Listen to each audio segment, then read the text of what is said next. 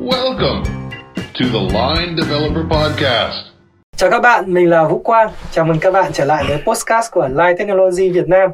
Lần này podcast của chúng ta có một con số rất là đẹp, số 10, đại diện cho sự mỹ mãn hoàn hảo. Và khách mời thì cũng là một người rất là đáng quý như chính cái tên của bạn ấy. Xin giới thiệu bạn Đinh Công Quý. Vâng, chào anh Quang và tất cả các bạn thính giả của chương trình podcast. Mình là Quý, hiện mình đang là Frontend Engineer tại Line Technology Việt Nam. Rất vui được tham gia podcast cùng với các bạn ngày hôm nay ạ. Chào Quý. Ờ, Đề tài mà em sẽ chia sẻ trong podcast số 10 lần này là gì nhỉ? Hôm nay thì em sẽ mang tới một chủ đề khá thú vị mà ai trong mảng frontend cũng cần biết. Đấy là rendering buttons on the web. Tại sao mà có rất là nhiều chủ đề ấy về mảng frontend mà em lại chọn đề tài này? Ừ, thì thực ra cái chủ đề này em cũng có chủ ý để chọn đâu. Um, em được leader gửi gắm để tham gia vào chương trình podcast ngày hôm nay. Thì uh, chủ đề này là một cái đề tài mà em đã từng chia sẻ trong một buổi seminar tại Live Technology Việt Nam. Và hôm nay thì em xin được phép mang nó đến đây để chia sẻ với các bạn thính giả của podcast ạ. Các bạn ạ, thực ra bạn Quý cũng là một à, nhân vật rất là năng nổ trong việc chia sẻ kiến thức tại team frontend hay còn gọi là team UIT ở Line Technology Việt Nam. À, Quý này, anh nghe nói là tần suất sharing ở team thì em cũng là thuộc nhân vật khủng đúng không? Ừ, em thì cũng bình thường thôi ạ. Nhưng mà ở UAT thì ờ, đúng là cái lượng sharing của team cũng rất là khủng ạ. Thì ở UAT thì hầu như là tuần nào bọn em cũng có các cái buổi sharing từ các member chia sẻ kinh nghiệm về công nghệ mới hay là những issue liên quan đến dự án hoặc là các chủ đề khác về đủ mọi loại khía cạnh thì từ đó mà giúp cho các thành viên của team UIT nâng cao được rất nhiều những kỹ năng liên quan đến cả công việc lẫn trong đời sống ạ. Anh thấy đây là một tinh thần rất là tích cực ấy thì uh, hy vọng là rằng là nó sẽ, cái tinh thần này nó sẽ lan tỏa nhiều hơn tới tất cả mọi người.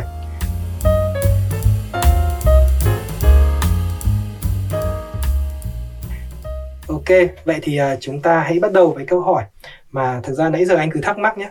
Đó là chính xác thì rendering pattern nó là cái gì nhỉ? Um, vâng, thì rendering patterns là cách để hiển thị nội dung trang web cho người dùng.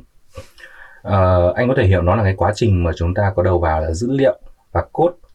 Chúng ta sẽ mix nó lại với nhau và cho được đầu ra là thứ mà người dùng có thể nhìn thấy và tương tác được.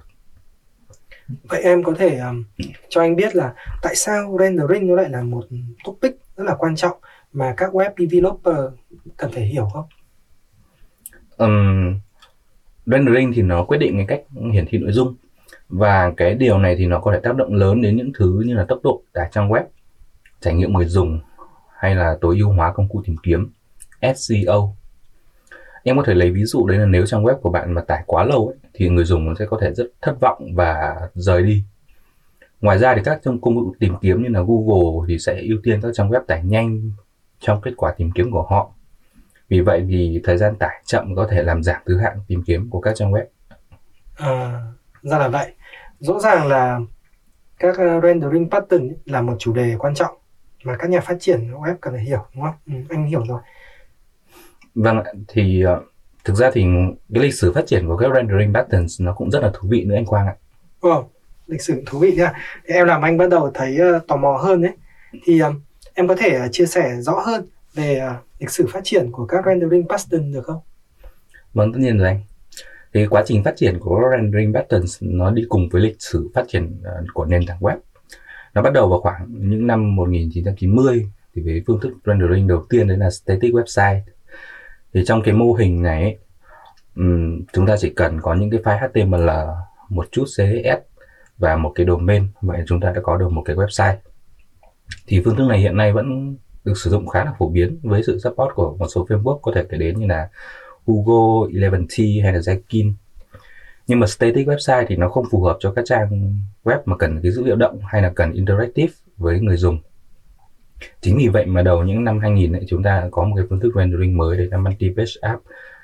Cái phương thức này thì chắc là khá quen thuộc đối với các chính thính giả. Thì ờ, với sự support của các framework như là Spring, Ruby on Rails, Laravel, Django hay là những cái CMS nổi tiếng như là WordPress. Ở cái mô hình rendering này thì nó sẽ thực hiện render HTML bên phía server mỗi lần có request từ user và nó được nó đã thống trị cái nền tảng web development đến đầu những năm 2010. Ừ.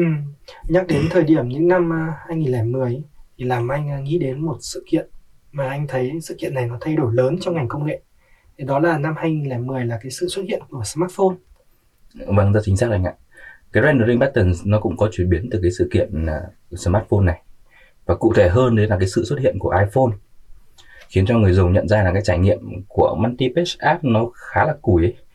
nó không được mượt mà như cái trải nghiệm khi mà người dùng sử dụng iPhone chính vì vậy mà cái phương thức rendering single page app nó ra đời cùng với sự nổi lên của những cái tên vô cùng phổ biến hiện nay trong frontend mà các bạn hay nghe đến như là Angular, React.js hay là Vue.js.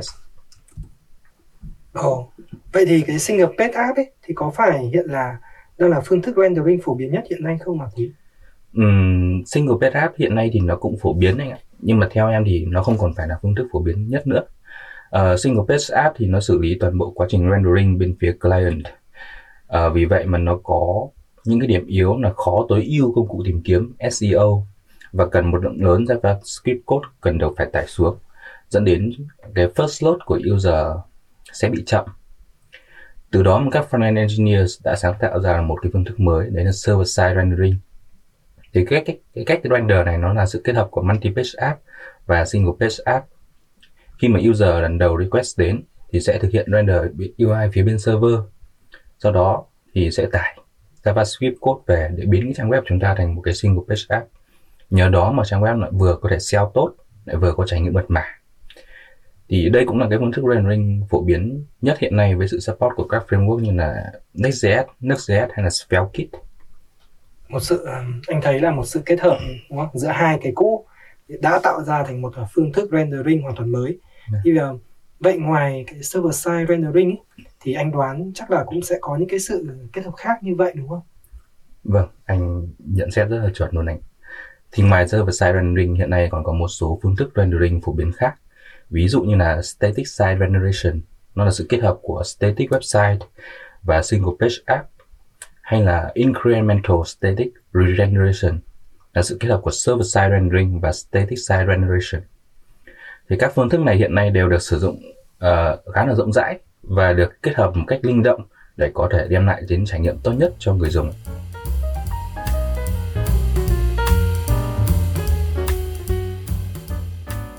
Cảm ơn em đã chia sẻ rất là nhiều thông tin hữu ích về lịch sử của các brand ờ, Paston.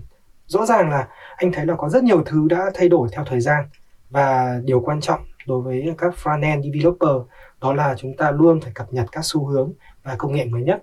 Thì um, Điều này sẽ đưa chúng ta đến một cái chủ đề tiếp theo, đó là các xu hướng và công nghệ mới nhất về rendering patterns. Thì em có thể chia sẻ nhé, một một số xu hướng mới mà các thính giả postcard của Light Technology Việt Nam à, nên quan tâm không? Vâng, chắc chắn rồi ạ.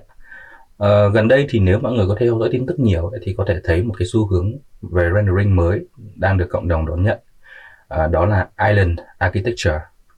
Cái phương thức này được sáng tạo từ vài năm trước rồi bởi tác giả của Preact Tuy nhiên thì nó trở nên hot đợt gần đây nhờ cái framework cái tên là Astro.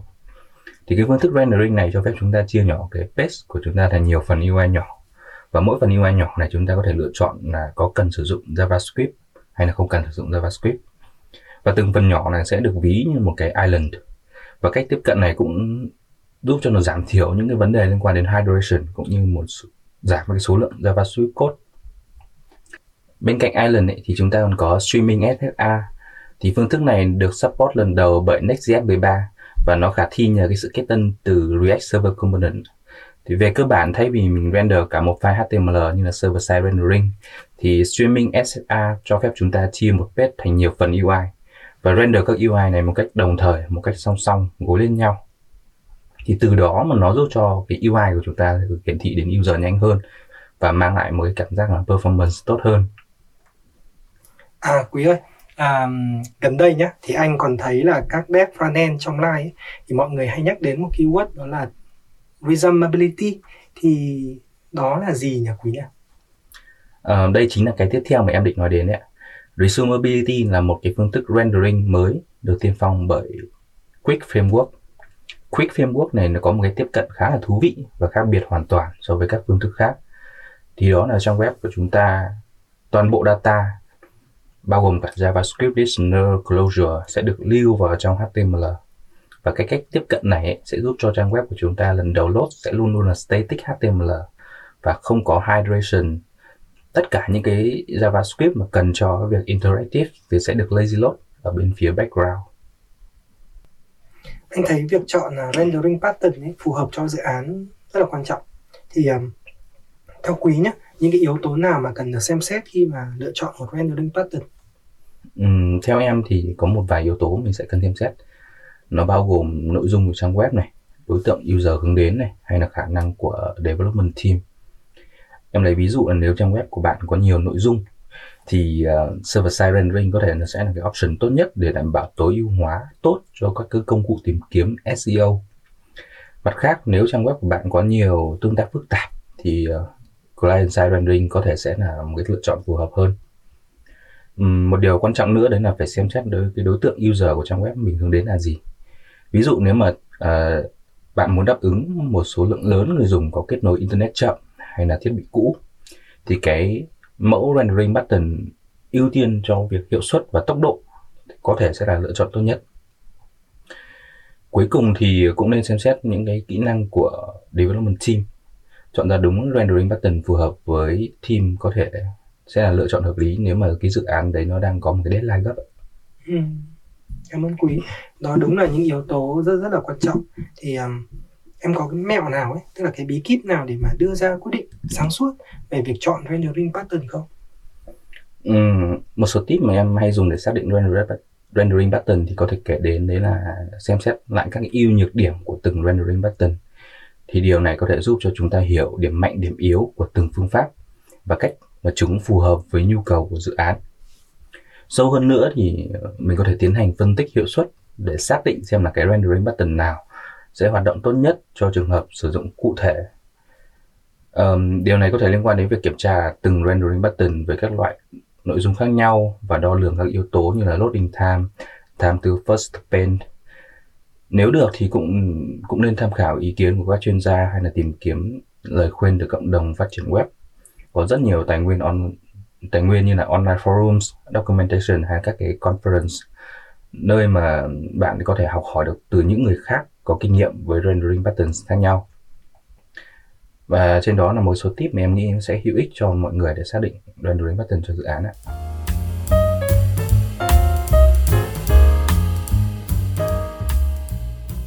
Cảm ơn quý đã tham gia postcard về các rendering pattern ngày hôm nay.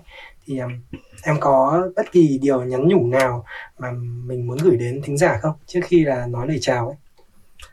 Dạ vâng. Uh, cảm ơn podcast vì đã mời em đến chương trình ngày hôm nay. Hy vọng bài chia sẻ của em đã giúp mọi người phần nào đấy có thêm những cái thông tin thú vị về rendering patterns. Uh, em cũng muốn khuyến khích những người nghe của chúng ta thì tiếp tục cập nhật những xu hướng và công nghệ mới nhất trong frontend nói chung. Web development thì luôn luôn thay đổi và bằng cách tò mò, cởi mở, các bạn những người nghe của podcast có thể giúp đẩy những giới hạn về những gì chúng ta có thể làm được trên nền tảng web ạ. Cảm ơn Quý rất nhiều nha. Cảm ơn các bạn đã lắng nghe. Hãy cùng đón chờ các số tiếp theo của Postcard Live Developer Việt Nam. Chúng tôi hứa hẹn sẽ mang tới nhiều đề tài thú vị hơn ở nhiều mảng khác nữa. Xin chào các bạn. Xin chào và hẹn gặp lại các bạn ở trong số podcast tiếp theo.